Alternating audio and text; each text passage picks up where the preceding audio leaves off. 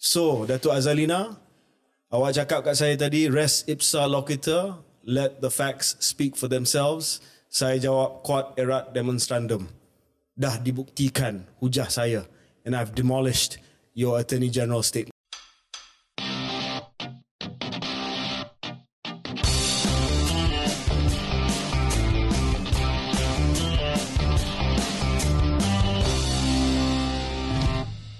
Assalamualaikum warahmatullahi wabarakatuh dan selamat datang ke episod ke-67 Keluar Sekejap bersama dengan saya KJ. Saya Syaril Hamdan. Tapi sebelum tu Syaril, uh, maybe just on a light note, uh, how have you been? What have you been doing? Syaril sebelum ni berada di perantauan? Saya di perantauan. Minggu depan pun uh, akan beberapa hari insyaAllah di perantauan. Mm. Uh, urusan kerja. Tapi good to be back and doing KS live. Yeah. in person.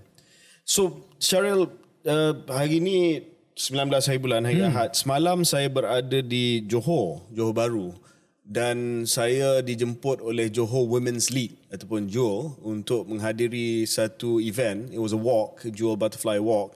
Uh, in conjunction dengan 18 hari bulan November, United Nations World Day for the Prevention of and Healing from Child Sexual Exploitation, Abuse and Violence. Okay. Uh, isu yang sangat-sangat serius dan mungkin satu hari nanti kita akan ada segmen yang panjang untuk bincangkan isu ni uh, berkenaan dengan uh, penderaan seksual terhadap kanak-kanak. So 18 November tiap-tiap tahun. Uh, it's a UN Day, uh, okay. uh, Hari Sedunia. Dan isu ni isu yang Syaril, saya rasa kalau ada ranking jenayah, saya rasa antara jenayah yang paling keji sekali ya. adalah jenayah uh, seksual terhadap kanak-kanak lah. Betul? Uh, I think for me. Hmm. Dan we've made some strides tetapi kita satu perkara yang saya telah pun diberitahu daripada NGOs dan aktivis pertama dia adalah kesedaran um, sebab kita masih lagi tak bincangkan benda ni tabu yang kedua kita tak ada cukup education untuk bukan hanya kanak-kanak tetapi dewasa juga to look out for the telltale signs that they have been abused. Yeah. Dan yang ketiga to make it a safe uh, proses untuk membuat laporan itu biarlah satu proses yang uh, accessible dan selamat. Kadang-kadang intimidated nak pergi buat laporan polis tidak ada dewasa yang bersama dengan mereka dan sebagainya.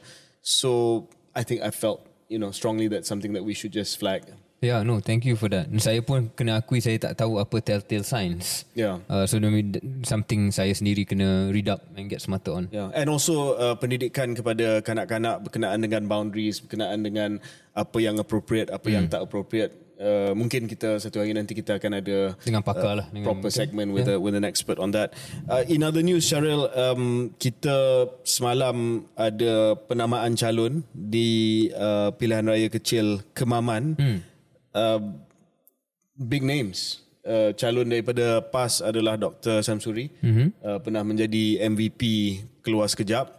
Dan calon daripada Barisan Nasional adalah Tan Sri Raja Effendi, bekas Panglima Angkatan Tentera. Ya. Ada apa-apa yang Syaril nak um, cakap pasal benda ni? Belum cukup panas lagi uh, PRK ni. Mungkin dalam episod-episod akan datang kita lebih dalam mengupas. Cuma yang saya nak sebut, nampak jelas bahawa PAS mahukan Dr. Sam dalam parlimen. Ya. Adakah itu maksud yang lebih besar, membawa maksud lebih besar, calon Perdana Menteri dan sebagainya, itu yang dilontarkan beberapa kom, pengkom, uh, komentator.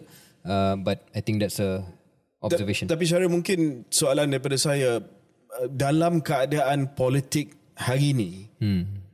uh, penting ke pilihan raya kecil kemaman ni? Uh, Dia tak akan mengubah apa-apa lah di, yeah. di, di parlimen. Tetapi dari segi message daripada keputusan nanti, Masalahnya kerusi ni tak contested langsung bagi saya lah. Unless there's a big surprise. You think Jadi, uh, kemenangan besar untuk PAS lah? Kemenangan untuk PAS. Jadi kalau kalau tidak kemenangan besar, maka message-nya bahawa ada sesuatu yang tak baik dalam Perikatan Nasional. But anyway, my point is, I think most people assume PN wins. Hmm. And so kalau PN menang pun nak kata ini adalah message tentang kekuatan PN pun tak sebab benda tu kerusi selamat kan untuk mereka. Ya. Yeah.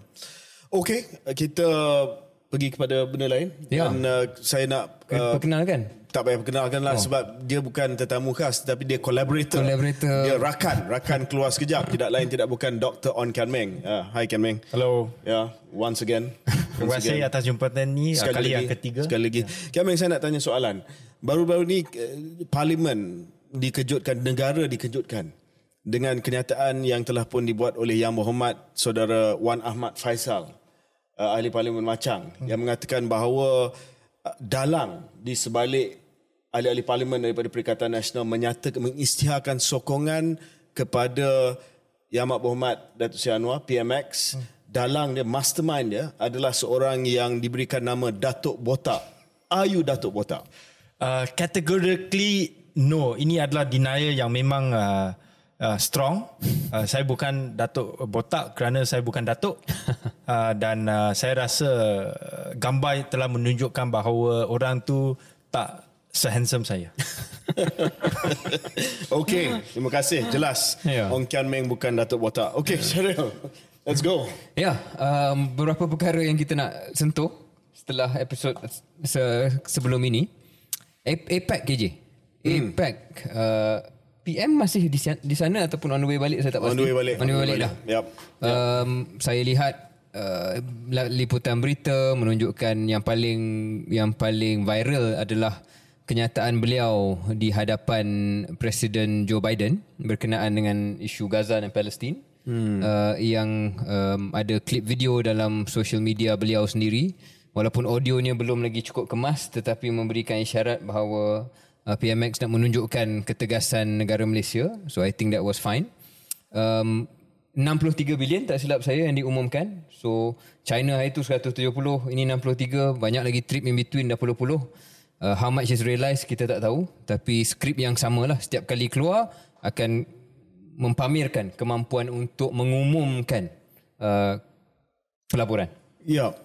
So, Tetapi just hmm. quick one for me um, on optics saya nampak Presiden Singapura berjumpa dengan uh, Tim Cook. Tim Cook, Tim Cook adalah ketua pegawai eksekutif kepada Apple. Yes um, saya ada dengar ura-ura maybe Kian as an insider the most insider of the three patutnya saya dengar kita jumpa dengan Mas Elon. Mas Elon. Elon Musk. eh? Elon Musk. I thought that was like the main thing that you know everybody was talking was the worst kept mm. secret in Malaysia.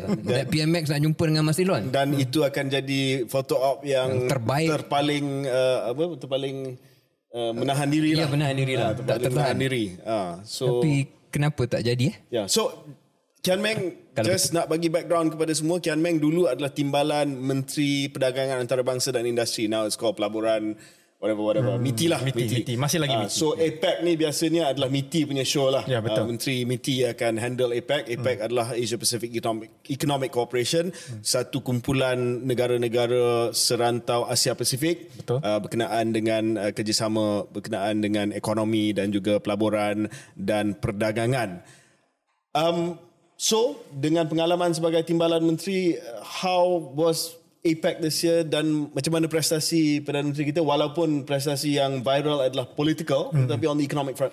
Hmm, saya rasa dari FDI yang telah diumumkan, yang penting sekali uh, bukan bukan bukan uh, Tesla dan uh, Mas Elon tapi uh, Envonix satu battery, battery. maker hmm. yang uh, ini juga telah di, disiarkan uh, sebagai kenyataan akhbar oleh Maida.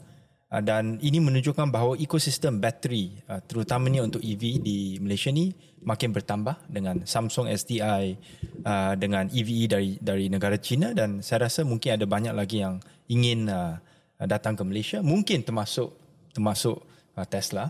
Dan saya dimaklumkan bahawa Menteri Komunikasi dan Digital Fahmi Fadil kawan baik Syaril, Syaril uh, telah mengunjungi factory di Fremont, California. Dia jumpa Mas Elon? Uh, tak, tapi saya rasa komunikasi itu dengan uh, orang yang uh, bertanggungjawab di sana, termasuk right hand man of uh, Elon Musk ni, memang ada di sana. Dan hmm. saya rasa itu mungkin akan uh, menyebabkan, memberi rangsangan yang yang lebih kuat untuk uh, Tesla melabur lebih di Malaysia. Bukan nak mempertikaikan, Menteri Komunikasi berjumpa dengan, is it more Starlink or manufacturing? Uh, mungkin kedua-dua pun ada Or ada he kaitan. just happen to be there.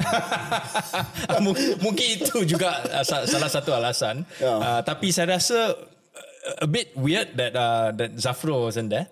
Uh, tapi tunggulah, tunggu menteri balik dulu. Yang apa bateri punya pelaburan apa syarikat tu? Envonix. Envonix. Ya, yeah. just nak apa terangkan kepada pendengar Kian Meng uh, pengalaman di MITI. So, pelaburan yang diumumkan Envonix tu dia bukan happen overnight. Dia bukan PM pergi sana lepas tu benda tu jadi. Yeah. Dia benda ni pre-cook lah. Dia yes. dia kena masak sebelum Dan PM sampai. dibincangkan untuk Ah, untuk dia- sekian masa. So ya. kita kena bagi konteks kepada pendengar bukan sebab PM pergi tiba-tiba dia nak dia, dia dah Betul. dah Ta- buat tapi uh, ada tumpang glamour sikit lah. Ah, ya. Yeah. Dia dia pluck the fruit lah. Dia pluck the ya. fruit. ya, tapi itu But adalah pengumuman. Yeah, pengumuman good. yang baik. Ya, pengumuman hmm, yang baik. Okay. Ya. Uh, apa lagi yang menarik daripada APEC? Uh, bagi saya walaupun ada sedikit uh, macam miskomunikasi ataupun komunikasi yang tak begitu telus ataupun jelas uh, on the sidelines of APEC Indo-Pacific Economic Framework pilar 2 3 4 telah ditandatangani Explain sikit. uh, ada empat tiang ataupun pilar. Pilar satu ialah trade, perdagangan. Pilar dua adalah uh, supply chain. Pilar tiga adalah clean economy. Pilar empat adalah fair trade ataupun tax dan anti-corruption. Jadi untuk pilar one, untuk trade, ia memang menjadi satu tiang yang yang yang sensitif kerana ia adalah sesuatu yang binding. Dan untuk uh, maklumat uh, pendengar semua, IPEF ataupun Indo-Pacific Economic Framework ni adalah satu approach yang baru yang diambil oleh uh, negara Amerika Syarikat di mana ia bukan satu FTA ataupun Free Trade Agreement, uh, perdagangan uh, perjanjian bebas, uh, tetapi i- i- ini adalah satu persetujuan yang tidak ada macam binding seperti FTA.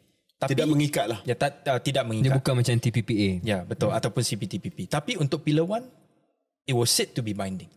So, oleh kerana beberapa sebab termasuk uh, domestic politik, uh, keadaan domestik uh, politik domestik di Amerika Syarikat, Pillar 1 was not signed. Okay.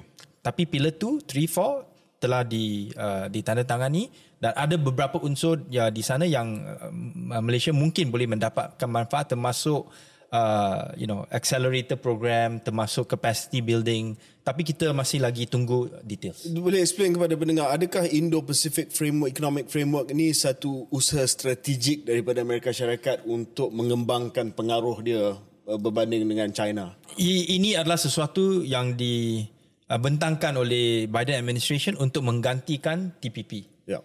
Ya, kerana Amerika Trump, Syarikat dia buat keputusan tak join TPP. Ya dan uh, uh, situasi uh, politik domestik di Amerika Syarikat sekarang ni memang Tidak tak mengizinkan. Ya. ya. Uh, Ken Meng, uh, berkenaan dengan China dengan Amerika ni, ada satu perjumpaan bilateral yang high profile hmm. antara Presiden Joe Biden dengan Presiden Xi Jinping. Hmm. Uh, sebelum ini beberapa bulan yang lepas keadaan tegang antara Amerika Syarikat dan uh, China bukan hanya dari segi geopolitik tapi ekonomi juga dari segi sekatan perdagangan dan sebagainya. Adakah perjumpaan ini akan mengurangkan suhu uh, yang tegang ni Saya ataupun rasa ia akan meredakan sedikit sebanyak dan juga ada high level visit di antara Blinken dan Janet Yellen pergi ke Amerika Syarikat dan Wang Yi pun ada pergi ke Washington DC. Tetapi saya rasa long term uh, konflik tu memang akan berterusan uh, dan uh, akan tumpu kepada sektor ekonomi. Yeah. Um, anything else on APEC or can we move? No, I, uh, just just uh, uh, one one thing on APEC. I mean, uh, uh, biasanya masa APEC ni uh, ada perjumpaan multilateral, mm-hmm. maknanya perjumpaan ramai-ramai lah. Ya. Ramai-ramai jumpa lepas tu Dinner, lepas uh, tu. dinner lepas tu leader punya retreat dan dia akan ada country statement dan uh, Datuk Seri Anwar sebagai Perdana Menteri menyatakan kenyataan negara. Saya tak pasti kenapa kenyataan negara negara selain daripada Amerika tak dapat liputan. Sebab yang PMX pun dia Ambil uh, dari TV. Ya, ya, ya. TV kita pun tak tahu apa negara-negara lain cakap. Kita hanya tahu apa yang yang PMX cakap.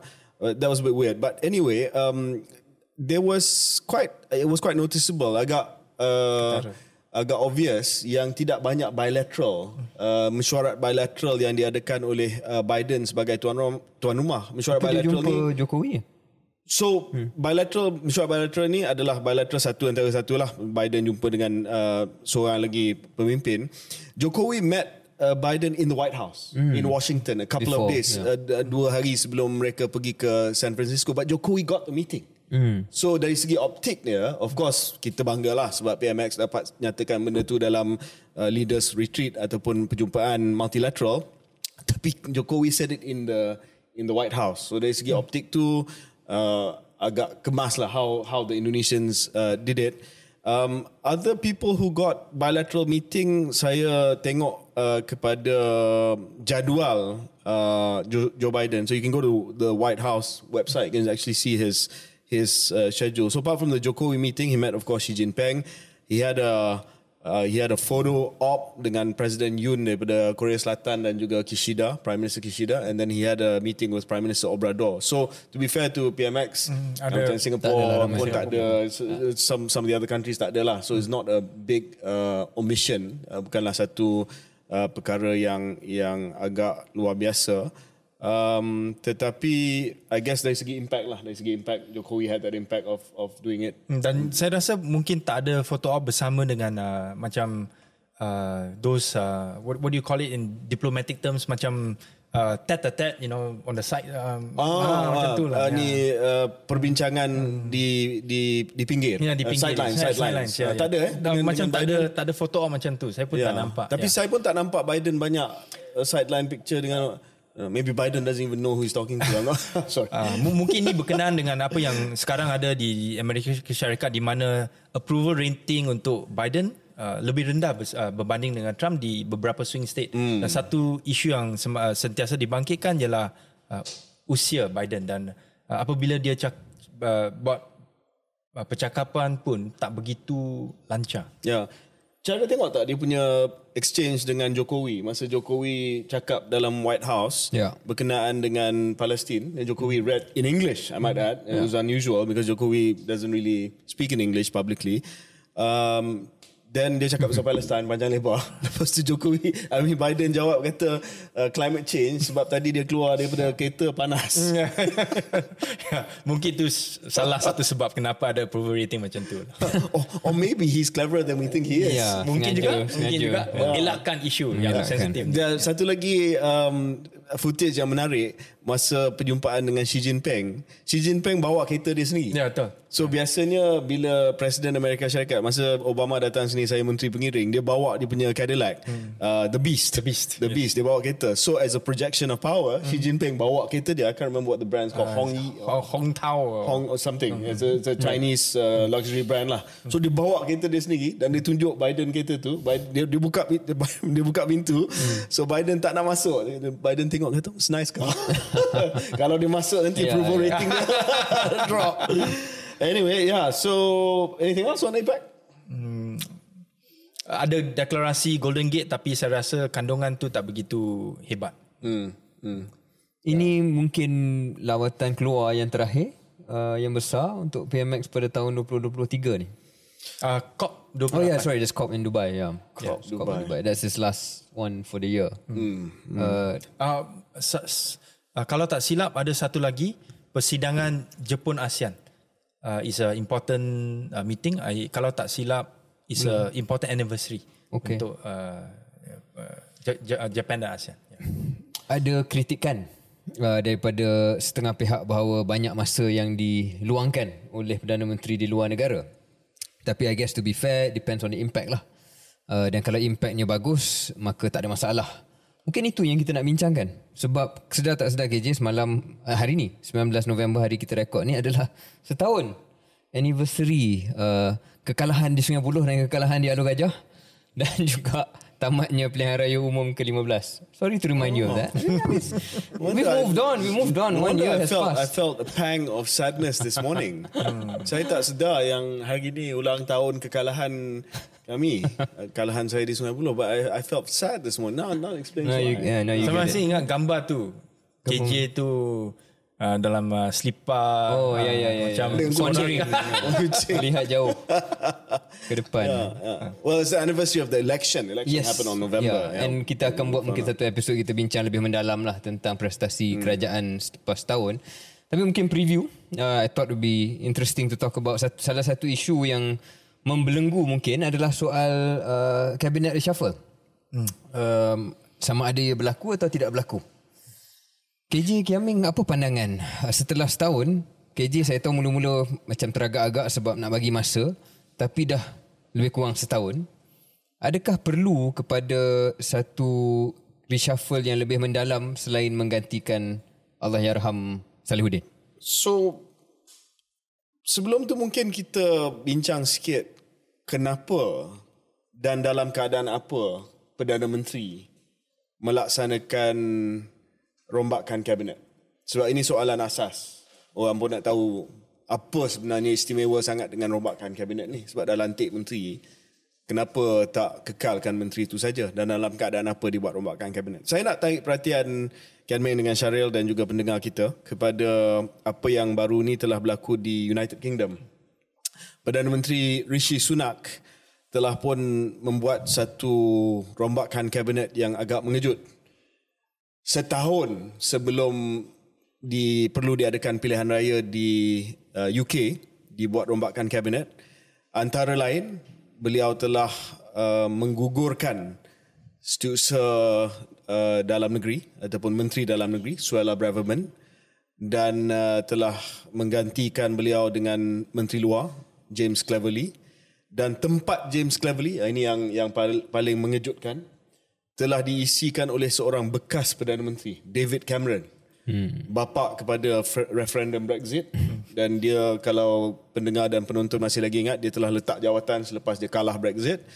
He made a surprise return to government. Uh, dia bukan ahli parlimen tapi dia akan ambil tempat di House of Lords macam Senate kita lah untuk menjadi menteri luar. Dan uh, menteri luar di United Kingdom ni adalah salah satu daripada uh, the great officers of state. Hmm. ataupun uh, menteri-menteri yang paling kanan lah dalam kerajaan Reason Rishi Sunak buat ni sebab dia tahu pilihan raya tak lama lagi nanti. Dia kena kuatkan kedudukan dia. Suella Braverman sebagai menteri yang undermine dia. Hmm. Yang keluarkan kenyataan-kenyataan yang sangat-sangat bersayap kanan. Yang sangat-sangat ekstremis terutamanya terhadap demonstrasi uh, pro-Palestin dan sebagainya. Dan Sunak nak melihat bahawa beliau dapat reclaim center ground uh, supaya Conservative Party diterima bukan hanya oleh uh, traditional voter bank mereka tetapi juga oleh uh, general public. Uh, dan uh, beliau nak tunjuk bahawa beliau adalah seorang yang ada keyakinan diri. Dia tak ada masalah kalau bekas perdana menteri dilantik sebagai seorang menteri dalam kabinet. Uh, he is that self confident that he is um, not not threatened. Uh, not threatened by having David Cameron in the cabinet. So to show that he's a man of action, a man of uh, great confidence. So dalam case United Kingdom dibuat sebagai satu impetus untuk kuatkan diri, untuk expand appeal kepada center ground dan untuk prepare for the general election. Itu konteks uh, UK. Dalam konteks Malaysia ni Kian Meng, saya nampak bahawa cabinet reshuffle kali ini adalah disebabkan dah setahun Hmm. Dah setahun. Walaupun saya rasa setahun ni agak singkat. Normally saya rasa dua tahun lah hmm. adalah uh, satu masa period yang munasabah hmm, untuk kita tengok. Tetapi antara sebab seorang Perdana Menteri mungkin nak mempertimbangkan rombakan kabinet adalah kekosongan. Dalam hal ini Datuk Salahuddin punya kementerian masih lagi kosong. Armizan memangku tapi memangku ni dia tak ada kuasa, tak ada political capital yang samalah satu. Um, yang kedua bukan hanya keperluan adalah dari segi prestasi dan juga sentimen. Kita tak boleh tolak reality bahawa sentimen terhadap tim PMX ni kalau tak PMX ni tapi tim PMX ni agak negatif sekarang ni. Untuk membawa kepada sebab rombakan kabinet untuk memberi satu fresh impetus. Betul. Bahawa I'm listening. You think the team sucks and I'm gonna do something about shake it, up. Hmm. What do you think? Oh, macam menu. Hmm, macam menu. Rumahkan ha, ah, come on lah. Tapi kena buat lah kan. Jangan teragak-agak. Kalau tidak jadi macam menu. Tak ke mana. Uh, David Cameron ni dia belajar kat sekolah mana? Saya dah lupa. Uh, Oxford is it? Uh, yeah. Uh, yeah, yeah. Study apa? PPE is it? PPE. Yes, yes, yes, yes, Okay, no, just just want to remind oh, myself. Oh. Tapi sebelum saya menjawab soalan tu, uh, KJ, saya nak tanya. Masa Pak La Uh, jadi Perdana Menteri, ada juga beberapa rombakan kabinet dan saya rasa uh, ada beberapa faktor yang uh, under consideration. Seperti bukan saja prestasi tetapi uh, juga cabinet post mungkin ada yang perlu diberi satu promotion promotion ataupun promosi. Ada uh, uh, uh, uh, mungkin ada internal politics yeah. di dalam beberapa parti. What what do you remember from any of those episodes So biasanya akan melihat kepada uh, prestasi sudah pasti. Ada kalanya perlu uh, dinaik pangkat. So bila nak naik pangkat of course uh, kita pilih mana yang dah perform, kita akan bagi kementerian yang lebih kanan. Kadang-kadang dibuat rombakan politik saya tak ingat zaman Pak Lah dibuat ataupun tidak selepas pemilihan parti. Hmm. So setiap parti dalam kerajaan akan buat pemilihan. So obviously kalau you have a new leader in the party ataupun new uh, central committee dalam parti di mana ada beberapa uh, ahli politik yang mendapat kedudukan yang tinggi, Betul. then the party leader may go to the prime minister hmm. and say, "Sir, saya perlu kepada satu rombakan dan parti leader itu sendiri akan cadangkan kepada Perdana Menteri dan Perdana Menteri akan kata okey ini munasabah sebab you are coalition partner kepada saya dan you dah ada naik presiden yang baru dan naik presiden yang lama mungkin kalah takkan saya tak reflect benda itu sebab kekananan politik itu juga uh, penting uh, dan uh, yang ketiga mungkin uh, dari segi uh, figura-figura tertentu. So sebagai contoh ini bukan rombakan tetapi ini selepas uh, pilihan raya 2008 di mana uh, kita telah hilang majoriti 23 antara sebabnya ada orang kata sebab in, in, in impetus ataupun momentum reform itu dah kurang.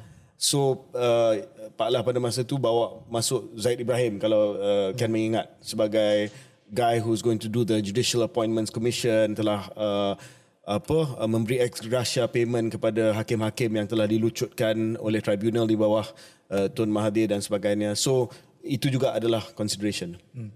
Jadi untuk rombakan kabinet yang saya rasa mungkin akan uh, terjadi pada tengah Januari tahun depan. Saya rasa info ni. Agak-agak lah. Agak Bagilah mereka yang uh, sedang pegang jawatan kabinet tu a bit of time, enjoy Christmas dan sebagainya, enjoy the end of the year holidays. Hmm. Yang ba- baik eh hati. ya, ya. ya. Uh, bagi saya kalau kalau Tun M mungkin... It was after Raya. Yeah. So kita selalu ada those days lah. This uh, this thing saying that Tun M will only do it after Hari Raya. Ah, okay, hmm. okay. So you can celebrate Raya. Yeah. okay, bagi saya, saya rasa ada beberapa jawatan yang yang penting yang perlu diisikan bukan saja uh, jawatan uh, yang uh, telah di, uh, yang sebelum di, dipegang oleh uh, Datuk Salahuddin Ayub, tetapi uh, Menteri Wilayah Persekutuan. Uh, maybe something that has been forgotten by many, tetapi sekarang PMX ada tiga kementerian, PMO, uh, MOF dan juga Kementerian Kewilayahan yang telah dimasukkan uh, diserap oleh JPM. JPM. Uh, saya rasa ada banyak isu yang uh, khusus kepada wilayah persekutuan termasuk uh, development dan juga pembangunan di Kuala Lumpur yang perlu di uh, diberi tumpuan dan ini mungkin satu jawatan yang perlu diisikan. Uh, dan uh, dan bagi saya yang terpenting sekali ialah uh, jawatan Kementerian Kewangan kedua. Yeah. Dan uh, mungkin kita boleh Menteri bincang. Kewangan kedua. Ya. Ya, ya KJ um, sebenarnya kita dah lama cakap tentang MOF2 ni. Um, dan saya rasa ramai penonton dan pendengar boleh faham kenapa kita merasakan penting untuk diisi kekosongan itu uh, supaya tidak membebankan sangat uh, Perdana Menteri dan kerja-kerja dan tugasan MOF itu boleh dibuat sebahagiannya oleh MOF2 uh, ataupun Menteri Kewangan 2. Sebelum ni kita cakap tentang siapa yang kita rasa sesuai KJ tapi mungkin kali ini kita cakap tentang sifat-sifat ataupun ciri-ciri hmm. yang akan membuatkan seseorang hmm. itu sesuai memegang untuk menjadi jawatan. MK2. Yes, untuk menjadi MK2. What do you think? Saya, saya rasa nombor satu mesti ada pengalaman dalam uh, ekonomi. dalam ekonomi dan juga sedikit pengalaman dalam pentadbiran kerajaan. Hmm. Jadi so, technical competence. Technical lah. competence dan ad, kalau pun tidak pernah serve dalam kabinet sebab kita nak buka bagi saya lah kena buka juga kepada mungkin mereka yang bukan politician. Hmm. Tapi ada pengalaman pentadbiran dalam konteks kerajaan dalam konteks Malaysia. Jadi kalau pernah pegang jawatan dalam GLC misalnya, hmm. saya rasa itu Zafrul or Wahid. Yes, so that that hmm. qualifies lah for hmm. me. So itu mungkin salah satu dua sifat dan ciri yang saya rasa penting. Apa lagi kerja rasa penting? Saya rasa satu sudah pasti technical competence. Yang kedua, Syaril yang sama penting adalah political acumen. Hmm. Kalau orang tu ada technical competence, maknanya dari segi technical dia dia pandai, dia cekap. Tetapi dia tak ada kemahiran politik nak jawab soalan di parlimen sebagai contoh nak menjelaskan dasar kerajaan terutamanya dasar ekonomi kerajaan kepada rakyat dan juga kepada ahli-ahli parlimen dan juga kepada kepimpinan politik susah juga hmm. sebab dia tak boleh jadi teknokrat hmm. semata-mata Yes. sebab kalau dia betul-betul nak bantu PM dan meringankan tugas PM dia juga kena jadi orang yang jawab di parlimen engage dengan stakeholders hmm political economy. Kita jangan yeah. sebut economy, it's a political economy. Maksudnya pengur- pengurusan ekonomi ni uh, berlaku dalam konteks kerangka politik. That's, yeah. Itu maksud political economy. Jadi kalau tak ada seorang yang mempunyai political acumen ataupun Dan perlu kemahiran dihormati politik, oleh political class juga. Ya, Right? yeah. I mean uh, boleh dapat teknokrat yang, Yang dihormati. sesuaikan diri. Hmm. Uh, saya bagi contoh tadi Zafrul is a good uh, case example yang yang- mana contoh yang baik. datang daripada bank Ya. CEO CIMB tetapi telah menyesuaikan diri dengan cepat. Ya.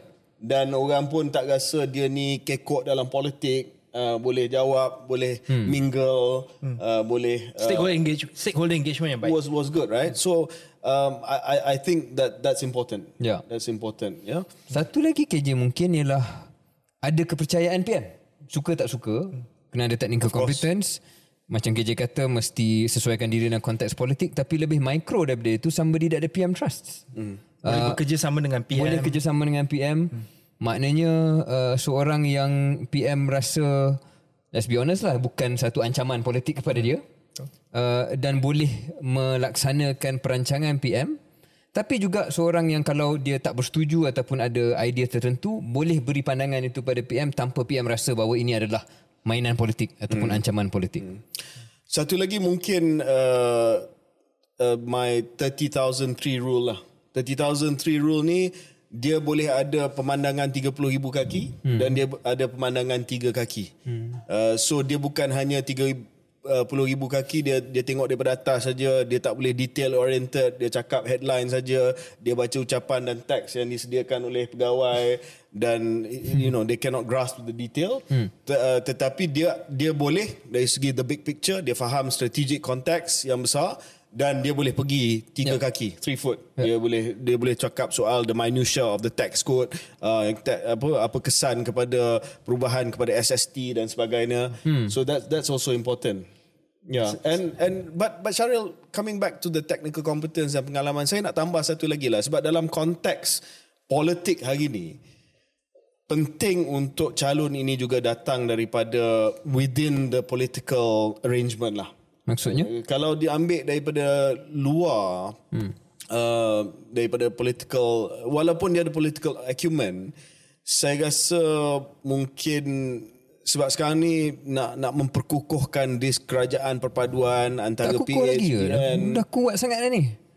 Ya, betul. Ada banyak sokongan. Kuat. Ku- Ah, Kukuh tak semua. tahu hasil lah. Tapi, orang tapi better dia datang daripada From within lah. From within lah. From within. From within lah. Kian Meng, what do you think? Uh, saya rasa ada beberapa lagi uh, Ciri. ciri iaitu mesti boleh mewakili negara dengan baik di pesada antarabangsa hmm. international representation di yeah. uh, mungkin di IMF di World Bank Yeah. dan sebagainya uh, dan satu lagi ialah saya rasa tidak ada conflict of interest dari segi korporat ataupun tidak ada kes di mahkamah hmm.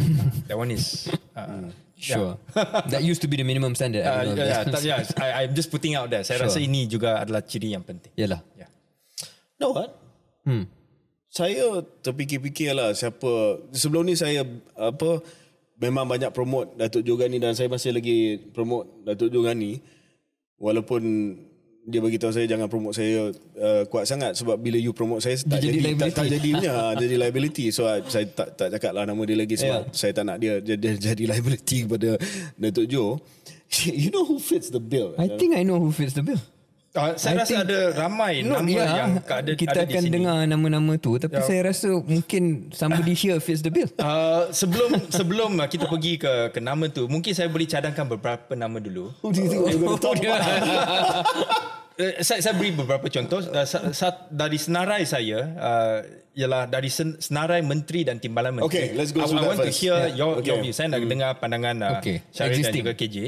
Uh, Rafizi Ramli. Menteri Ekonomi, ada pengalaman, ada hubungan dia dengan PM Ya. tu terlalu Everybody tense, terlalu tense. Dia dia competitor. Dia dia Competitor. macam uh, Thucydides trap. Dia em- emerging power. Okay. Okey, kawan kawan baik kita semua, hmm. uh, saudara Nick Nazmi.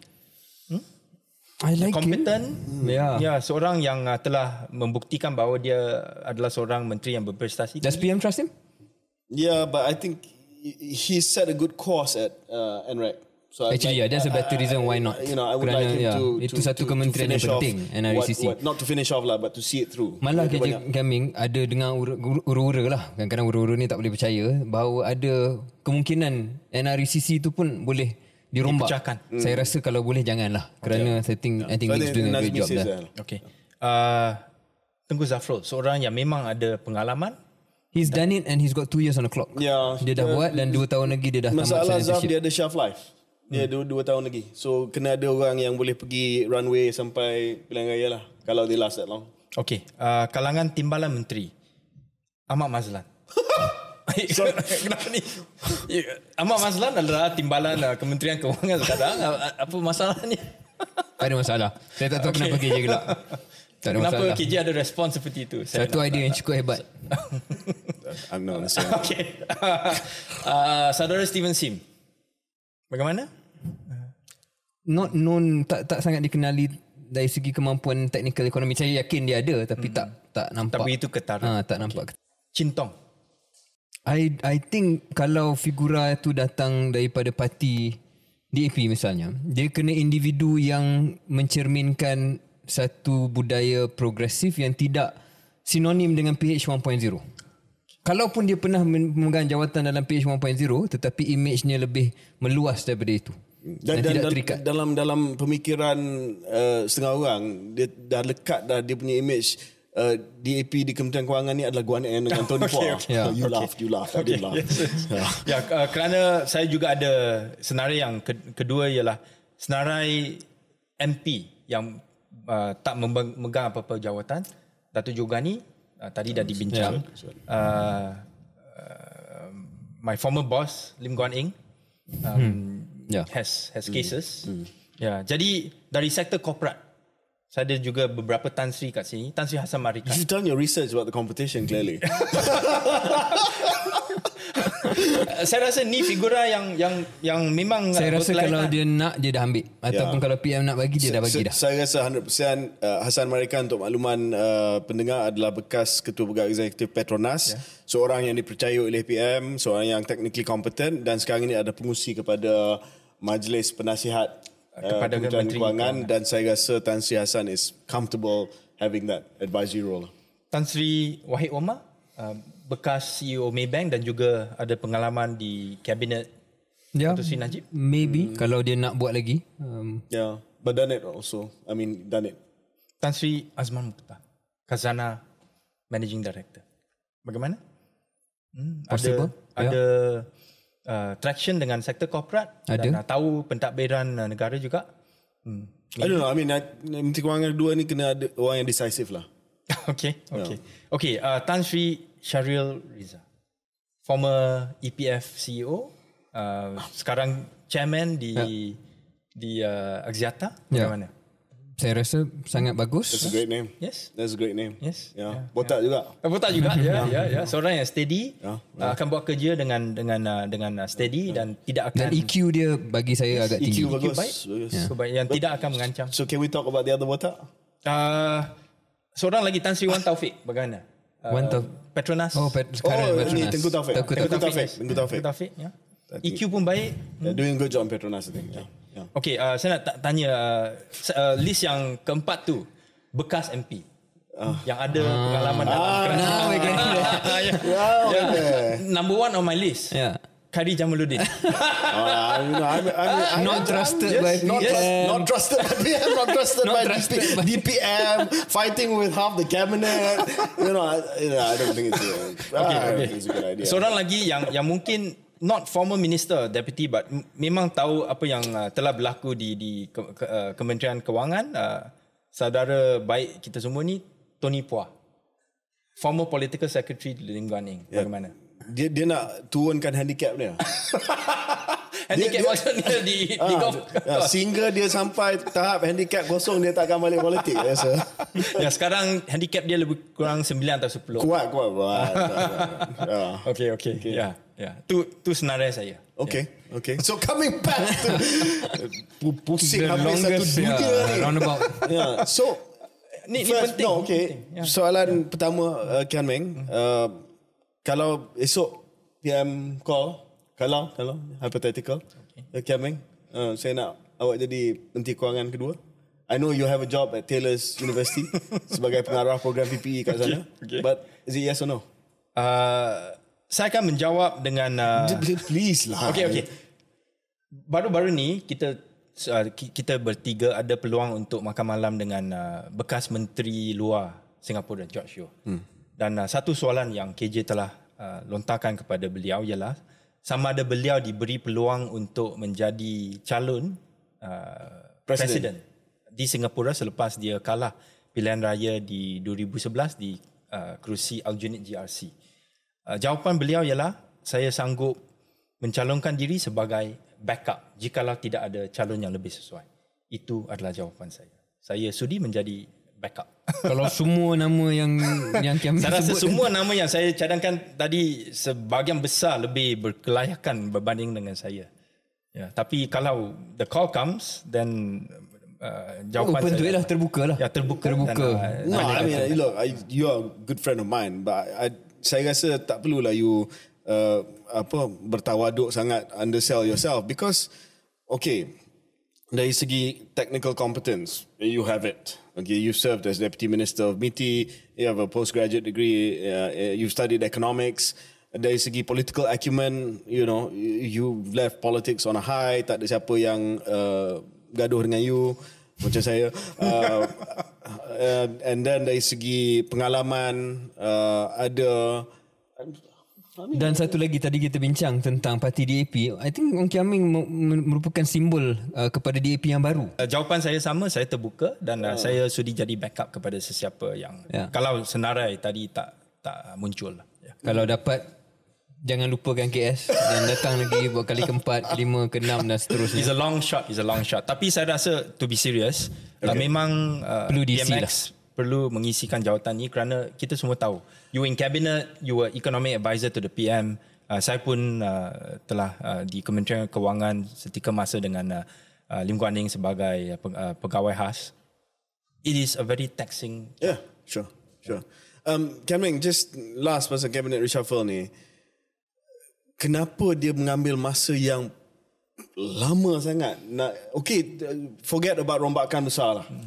Nak isi jawatan Kementerian Perdagangan Dalam Negeri, Allahyarham almarhum Datuk Seri Salahuddin Ayub. Itu pun tak boleh nak buat. Dan, I mean, let me explain this. Mm-hmm. Dia punya uh, pilihan sebenarnya tak banyak.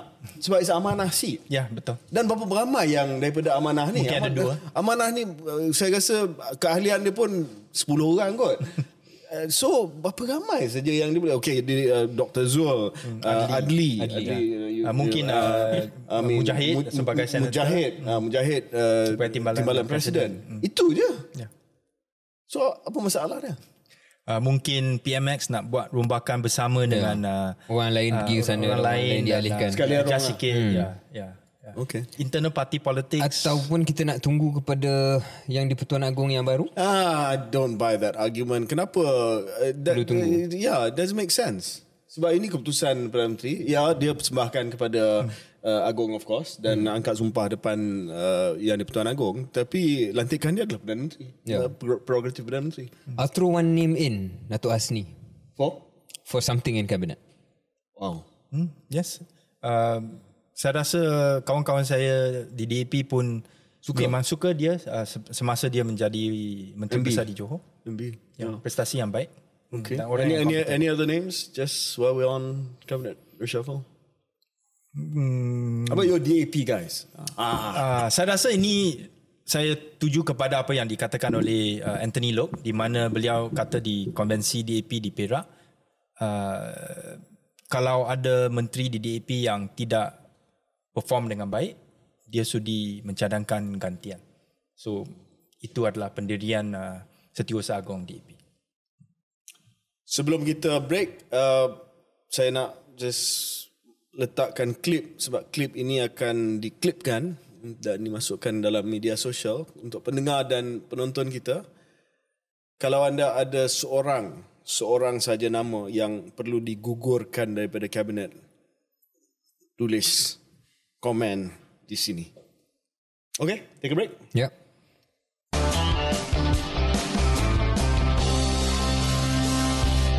Selamat kembali ke episod ke-67 Keluar Sekejap bersama dengan uh, Syaril Hamdan, Ong Kian Meng dan saya KJ. Kita dah bincang APEC, kita dah bincang rombakan kabinet. Sebelum itu last isu yang kita, saya lah, saya nak bangkitkan isu ni dan saya mengalu-alukan pandangan daripada sahabat-sahabat uh, saya. Ini berkenaan dengan GEG ataupun uh, Generational Endgame, rang undang-undang mengawal uh, merokok dan juga aktiviti merokok dan demi kesihatan awam.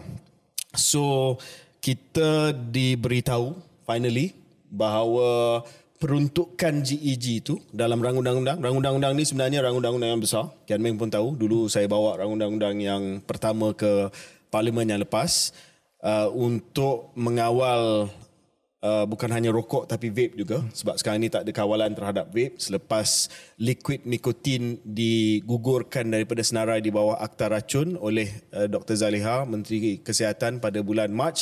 So sekarang ini tak ada kawalan terhadap vape. Vape boleh dijual kepada siapa saja. Tidak ada kawalan undang-undang ke atas penjualan vape.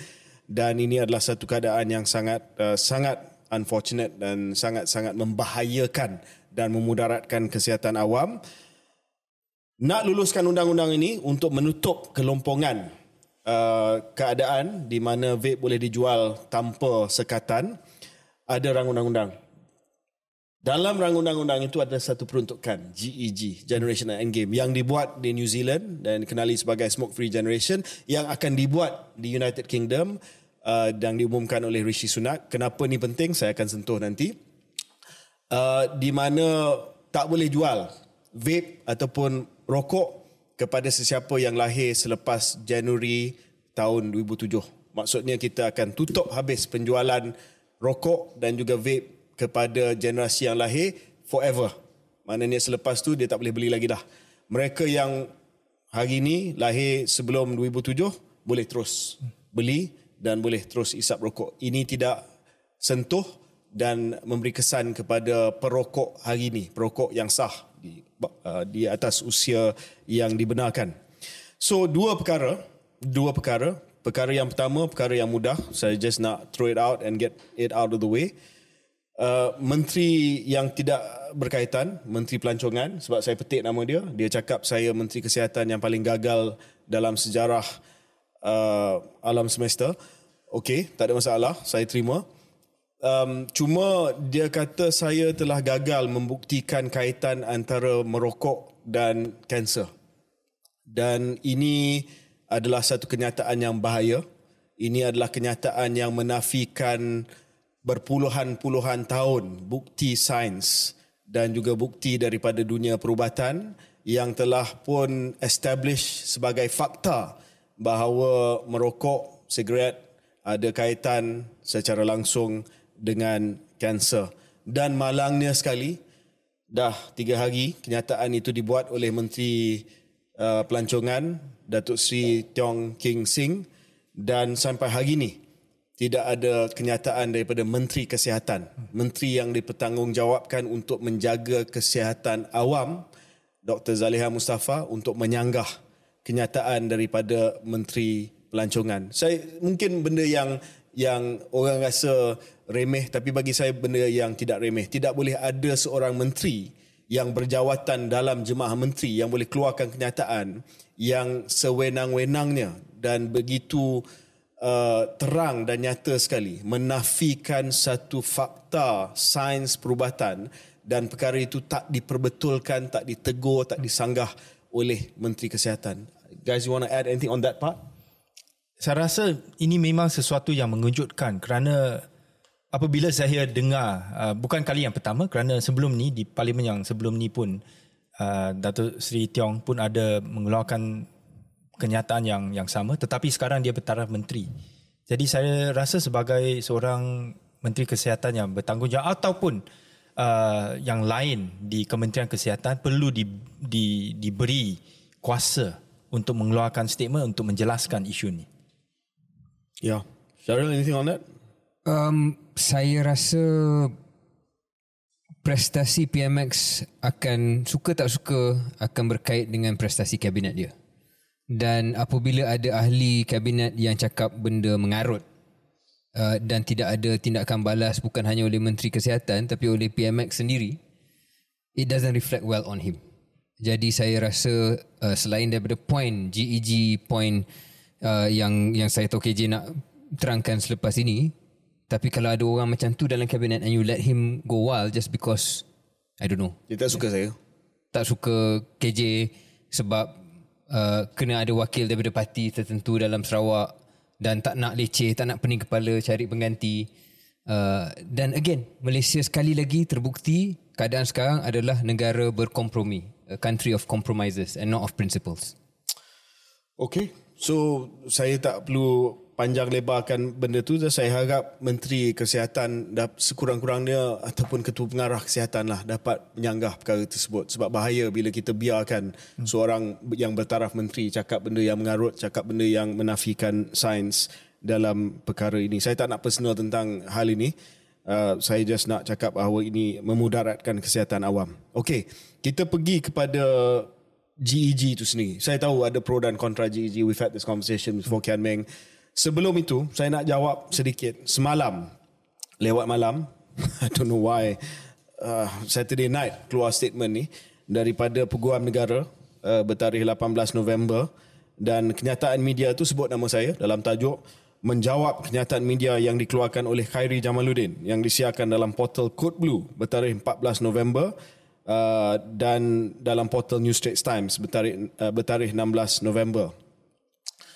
Saya basically kata pendirian uh, AG Peguam Negara dan juga Jabatan Peguam Negara daripada dulu kata tidak ada masalah dari segi constitutionality of the GEG ya.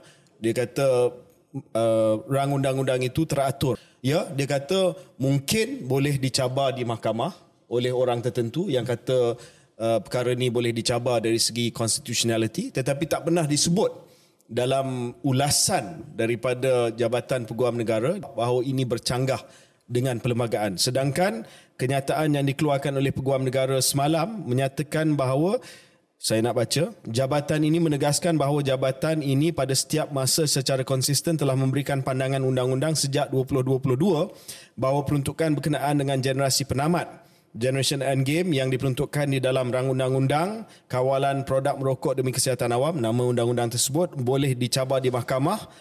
Betul? Boleh dicabar di mahkamah? AG's Chamber memang sebut perkara itu tapi benda tu normal. Undang mana-mana undang-undang boleh dicabar di mahkamah. Itu tugas mahkamah. Tugas mahkamah untuk interpret sama ada undang-undang itu unconstitutional ke tidak. Bukan tugas AG tapi di sini kata boleh dicabar di mahkamah kerana bercanggah dengan perkara 8 Perlembagaan Persekutuan memandangkan peruntukan itu mewujudkan layanan undang-undang tidak sama rata antara mereka yang lahir selepas Januari 1 2007 berbanding dengan mereka yang lahir sebelum itu. So dalam kenyataan tersebut dia kata boleh dicabar di mahkamah. Yes, okay. Itu memang standard lah. Uh, AG Chamber dalam apa-apa rang undang-undang yang yang baru dia akan kata ada kemungkinan benda ni boleh dicabar di mahkamah. Termasuk lompat bati ya termasuk lompat bati. kita ambil maklum. Kita ambil maklum sebab the constitutionality tak menghentikan kerajaan buat. The constitutionality of the law is established by the courts. Not the advice of the attorney general okay but it's established by the courts not by a press statement. Saya sebut ni sebab dalam semalam lepas keluar kenyataan ni menteri undang-undang Azalina telah tweet res ipsa loquitur let the facts speak for themselves. Let it speak then. then. Show then, the facts. Then, right? then dia, dia letak ni. Okay, let the facts speak for themselves. Saya ambil, saya ambil ya. Uh, Hansard daripada jawatan kuasa pilihan khas yang ditubuhkan. Kian lagi masih lagi ingat saya bawa untuk bacaan pertama concerns from the AP yeah. amongst others. Yes, Dr. Kelvin Lee. Dr. Kelvin kata, KJ, yeah. can we bring it to select committee sebab ada peruntukan yang terlalu drakonian. Hmm not really this issue, other issues, denda dan Ya, sebagainya, betul. Ya. denda. So kita bawa. Kita bawa dalam jawatan kuasa pilihan khas. Dan saya nak cakap verbatim ya. Saya yang cakap ni Hansard boleh didapati dalam website parlimen. Saya yang cakap, tuan pengusi itu saya lah. Saya pengusi kepada jawatan kuasa. Ahli-ahli yang berhormat, saya sebenarnya ada satu lagi pembentangan yang ringkas daripada PUU. PUU ni siapa? PUU ni adalah penasihat undang-undang daripada Kementerian Kesihatan Malaysia. Penasihat undang-undang ni pegawai daripada mana? Adalah pegawai daripada Jabatan Peguam Negara, Attorney General. This is your own officer who said this in the Special Select Committee. And I'm about to read what he said because you keluarkan misleading statements malam that you were consistently saying that rang undang-undang ini peruntukan GEG ini bercanggah dengan perlembagaan persekutuan. So I read exactly what your officer said. Saya cakap this is the constitutional position. I think most of us here understand that it is not a violation of any constitutional right. Dan saya jemput Tuan Yang Zaimi, pegawai undang-undang KKM iaitu pegawai daripada Jabatan Peguam Negara. Tuan Yang Zaimi bin Yang Ghazali, penasihat undang-undang Kementerian Kesihatan. Terima kasih pengusi bla bla bla. Okay. Saya pergi kepada perkara yang paling penting lah. Sorry guys, take take a bit of time. Dia banyak sentuh untuk uh, part yang pertama berkenaan dengan isu perkara lima dalam perlembagaan persekutuan iaitu kebebasan individu, the liberty, personal liberty. So dia dah bagi hujah. Datang kepada perkara 8 sebab statement uh, ni AG ni adalah berkaitan dengan perkara 8, bercanggah dengan perkara 8 yang disebut verbatim daripada pegawai AGC. Isu yang kedua ialah berkenaan dengan perkara 8. Sama ada GEG ini yang terpakai kepada individu yang lahir pada 1 Januari 2007 dan seterusnya bercanggah dengan perkara 8 Perlembagaan Persekutuan menyebut equality. All persons are equal before the law and entitled to the equal protection of the law atau dalam teks bahasa Melayu kesamarataan. Semua orang adalah sama di sisi undang-undang dan berhak mendapat perlindungan yang sama rata di sisi undang-undang. Artikel atau perkara 8 ini telah disentuh ataupun dikupas dalam banyak kes di peringkat Mahkamah Persekutuan. Okey, sekali lagi saya dengan bahasa mudah. Sekarang ni AG kata bercanggah dengan perlembagaan persekutuan kerana ada undang-undang yang lain. Untuk orang yang lahir selepas 2007, ada undang-undang yang lain selepas 2007, maka bercanggah dengan konsep kesamarataan dalam undang-undang. Ini pandangan AG yang ada pada hari ini ya. Datuk Terry Rudin saya rasa nama dia. Okey. Dia punya pegawai sendiri merujuk kepada satu pandangan yang dibuat oleh no less than Yang Ahmad Arif Tun Muhammad Sufyan. Siapa? Allahyarham Tun Muhammad Sufyan, one of the greatest jurists of our country, Lord President of Malaysia. Dan dia sebut dalam kes Datuk Harun Idris, perkara 8 Perlembagaan Persekutuan secara amnya menjamin hak kesamarataan dan hak mendapat perlindungan di bawah undang-undang bagi semua orang. Namun demikian, Tun Muhammad Sufyan, not your current AG, hak kesamarataan ini tidaklah terpakai secara mutlak. Maksudnya there are cases where you don't apply this absolute equality ataupun kesamarataan. Apa dia? Pegawai AG sendiri sebut dalam jawatan kuasa pilihan khas. Prinsip di sebalik perkara 8 Perlembagaan Persekutuan hakikatnya hanya memerlukan undang-undang yang sama terpakai kepada orang yang berada dalam keadaan ataupun kelompok yang sama dan bukannya bahawa, bahawa undang-undang hendaklah terpakai secara sama kepada semua orang dalam apa jua keadaan. When you've defined a group of people, macam sekarang ni kita dah define a group of people. Kita dah define a group of people sebagai contoh, kita ada akta kanak-kanak yang memang khusus untuk kanak-kanak. Kanun tata cara jenayah yang saya ulaskan sebentar tadi bahawa differentiated. Kumpulan ini disebabkan dah ada undang-undang yang special untuk kumpulan ini, maka undang-undang itu terpakai. Dan Tun Muhammad Sufian kata dalam keadaan tersebut tidak terpakai soal prinsip kesamarataan yang mutlak. What else? Isu kesamarataan atau perkara 8 ini pegawai AG sendiri telah diulas dalam kes dana harta urus sendirian berhad versus kekatong sendirian berhad. Ini merupakan kes di Mahkamah Persekutuan. Dalam kes ini mahkamah turut menyatakan bahawa bagi maksud menguruskan masalah yang kompleks yang berbangkit daripada kepelbagaian hubungan antara manusia yang tidak terbatas maka badan perundangan boleh membuat pemilihan atau pengelasan orang-orang different category yang tertakluk kepada pengoperasian sesuatu undang-undang. Ini bermaksud reasonable classification adalah pendekatan yang biasa dibuat oleh mahkamah di negara kita untuk mengelaskan, mengasingkan bahawa sesuatu undang-undang boleh dibuat untuk satu grup yang khusus dan undang-undang tersebut hendaklah mendapat treatment yang sama kepada kumpulan yang sama tersebut. Jadi if you are born after 2007 the treatment is the same and therefore ia tidak bercanggah dengan perlembagaan persekutuan. Just sikit lagi guys. Perkara ini telah pun dirujuk bukan hanya kepada AG punya pegawai, Profesor Emeritus Datuk Dr. Syed Salim Faruqi, Profesor Madya Dr. Khairul Azmin dan juga Puan Azlina legal experts Muhammad uh, Tuan Muhammad Zainuddin Omar came to the same conclusion on con- uh, constitutionality. Saya nak semua perkara ni disampaikan oleh your officer Attorney General, your officer dalam jawatan kuasa pilihan khas.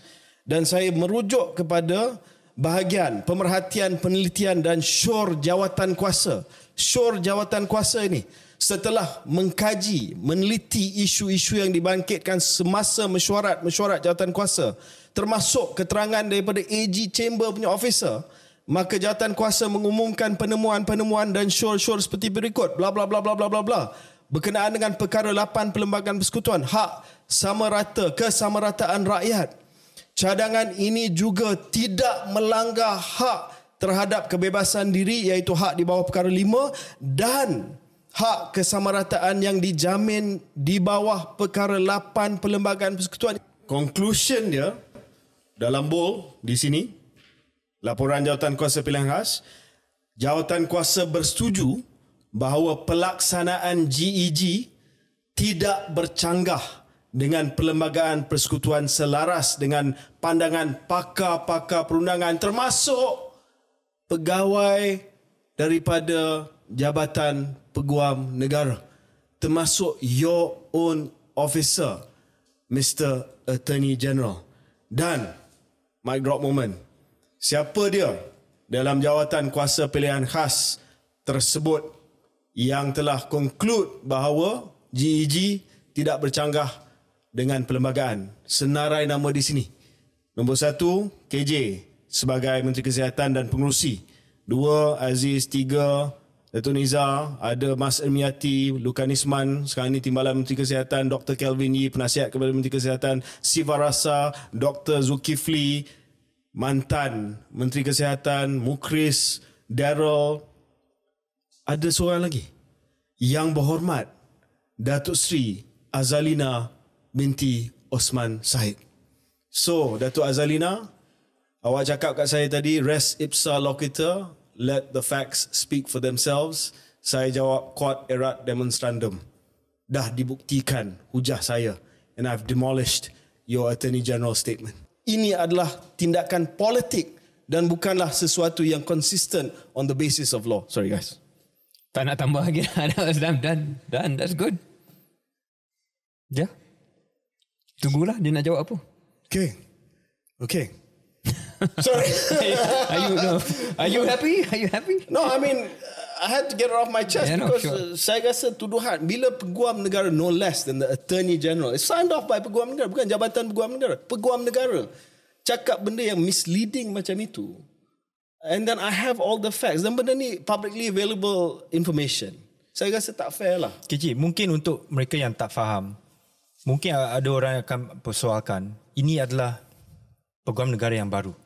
Yang memberi uh, pandangan tu adalah mungkin peguam negara yang sebelum ni. So how do you explain to people that PUU pendirian tu adalah berdasarkan kepada kajian dan research yang yang kukuh yang mungkin tidak akan berubah dari satu peguam negara ke peguam negara yang lain.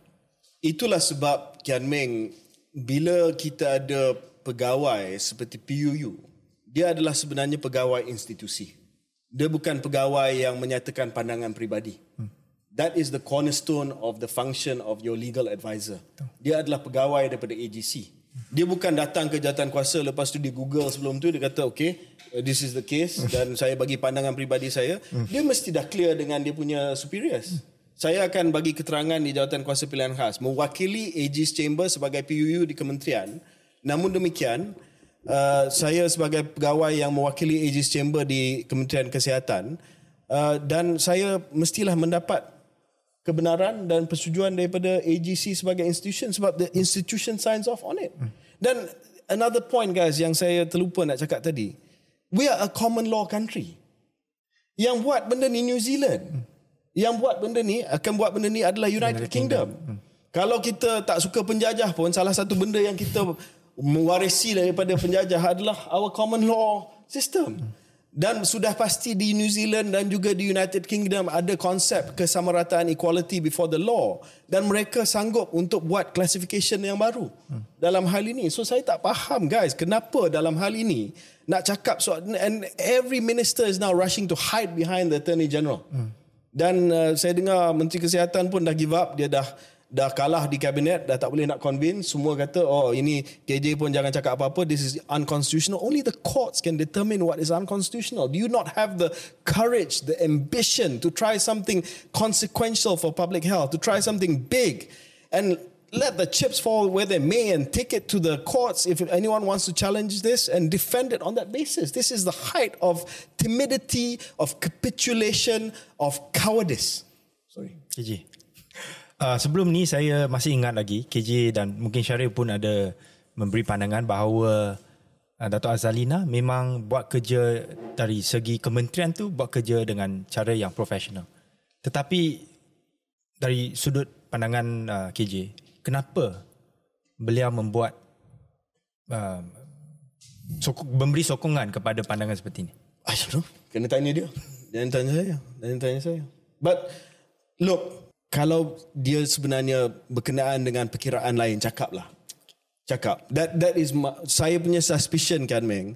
This is not about the legality. Saya dah demolish argument dan PDF daripada uh, Peguam Negara. Ni Peguam Negara dulu dia kata Mahyudin PDF ni PDF punya uh, jabatan juga uh, yang DNA ni pun PDF did they go to the select committee? Now that we're talking about attorney general? Kononnya attorney general kata nak nak supaya tidak ada perbahasan berkenaan dengan DAA attorney general akan pergi ke jawatan kuasa pilihan khas untuk menjelaskan. Tak pergi kan? Tak pergi anyway. okay never mind. But you know since since we are talking about this this is not the legality. This is something else. Kan Meng DAP also ramai yang tak setuju dengan uh, GEG. Don't tell me about the it, did- I've demolished it. There must be some other reasons. Saya rasa KJ pun tahu uh, dan uh, pada masa itu saya dan uh, bersama dengan rakan-rakan seperti Dr. Calvin Yee pun ada memberi pandangan bahawa mungkin ada uh, mereka yang uh, yang uh, membuat uh, mem- coffee shop owners, coffee shop traders di kedai kopi dan sebagainya mereka takut nanti akan kena denda kerana uh, pekerja mereka menjual kepada orang yang uh, yang uh, sepatutnya tidak di, dijual dan uh, itu adalah apa yang dia mereka beritahu kepada parti saya. Uh, uh, what is your view? Well, saya pun ada terima hujah tersebut dan hujah kalau itu hujah dia Kian Meng, then let's talk about it. Dan kita boleh bincang soal pelaksanaan, soal uh, tanggungjawab uh, pemilik premis, pemilik penjagaan tersebut. Kalau itu masalah dia dan kita cakap soal itu. Kalau masalahnya dari segi kesan ekonomi, dari segi kesan kepada peruncit kecil, daripada tekanan daripada big tobacco, then then we do it. But don't give me this bogus argument yang benda ni dah di, disahkan bercanggah dengan perlembagaan. So political expediency. Uh, dan dan cakap lah. Okay, okay. Cakap cakap benda yang sebenar. KJ dalam semangat self reflection setahun dan sebagainya. Uh, on balance I am for GEG. Just put that on record because I know sometimes you doubt me. Untuk makluman pendengar kadang-kadang dalam grup kita orang ada ketegangan sedikit. Dah berhenti dah vape. Okay. Dah berhenti vape. Uh, but no, uh, a serious point. Ada apa-apa kekesalan tak KJ tak dapat meyakinkan bukan hanya the political class but maybe the public. Dan mungkin macam macam Kiamin kan sebut antara sebabnya dia orang capitulate in your words is because they thought it was politically untenable. So, I'm going to share a secret with you guys and dengan pendengar. My biggest regret. Now, sebab saya tahu kerajaan ni dah uh, mengalah dan juga akan campak GEG ni dalam longkang probably because of big tobacco, I don't know. Um, it was a contentious law of course dan public punya view berbeza-beza ya berbeza-beza ada yang sokong, ada juga yang tak berapa sokong. Tetapi saya bawa rang undang-undang ni, lepas tu dia orang kata overzealous lah, draconian lah semua. Lepas tu kita bawa ke jawatan kuasa pilihan khas. We amended it. Semua sign off. Yang apa semua ni yang sign off termasuk Kelvin Yee, Siva Rasa, Dr. Zul, uh, Daryl Mukri semua sign off. And saya nak bawa untuk bacaan kedua dan ketiga. It would have passed because I secured saya dapat persetujuan daripada pemangkang yang mereka akan undi. Hmm. Dan saya kalau saya bawa pada hari yang terakhir parlimen tu, saya yakin boleh lepas. But and you know again ini secret I suppose then Datuk Smile Sabri PM told me you kalau lepas hari ni pun saya nak bubar parlimen minggu depan so dia tak akan lepas Dewan Negara tak, tak akan diwartakan. So bila dimaklumkan begitu saya rasa I thought you know it was pointless. Sebab kalau saya lulus saya dapat kelulusan daripada Dewan Rakyat pun de, parlimen akan bubar dan dia tak boleh di uh, di diluluskan sepenuhnya sebagai undang-undang. But I think now having reflected on it hmm. as a moral victory I should have done it sebagai kemenangan moral I should have done it so that dia terikat dia mengikat dan kerajaan hari ini rasa lebih terikat dengan kemenangan moral Commitment. tersebut Commitment. commitment. Yeah. Yeah. so you know But could you have done more you think to win over the arguments or you think you did the best you could? Of course, you know, dalam hidup ni kita sentiasa boleh buat lebih baik. There's there's always room for improvement, you know. But um, like I said, benda ni bukanlah benda yang yang mudah. Satu undang-undang yang sangat-sangat consequential dan controversial. Uh, of course, could have done better, could have done better, but um, we are where we are. Ya, saya rasa mungkin mesti tunggu sampai KJ jadi Perdana Menteri Yes. ah, dan boleh Tak, but on a serious point KJ saya Eh, rasa I'm serious, I'm serious. Yeah, sure that too. Uh, Menteri Kewangan. uh, on, a, on a equally serious point, saya rasa KJ jangan terlalu down kerana the genie cannot be put back on into the bottle completely. Hmm. GEG ni GEG dah jadi satu perbualan dan mungkin gagal pada kali ini tapi masa depan nanti lebih mudah untuk dihidupkan semula insyaAllah. Thank you. Thank you for that. I'm not I'm not down. I'm just pissed off. Cheryl, this is a interlude. Yap.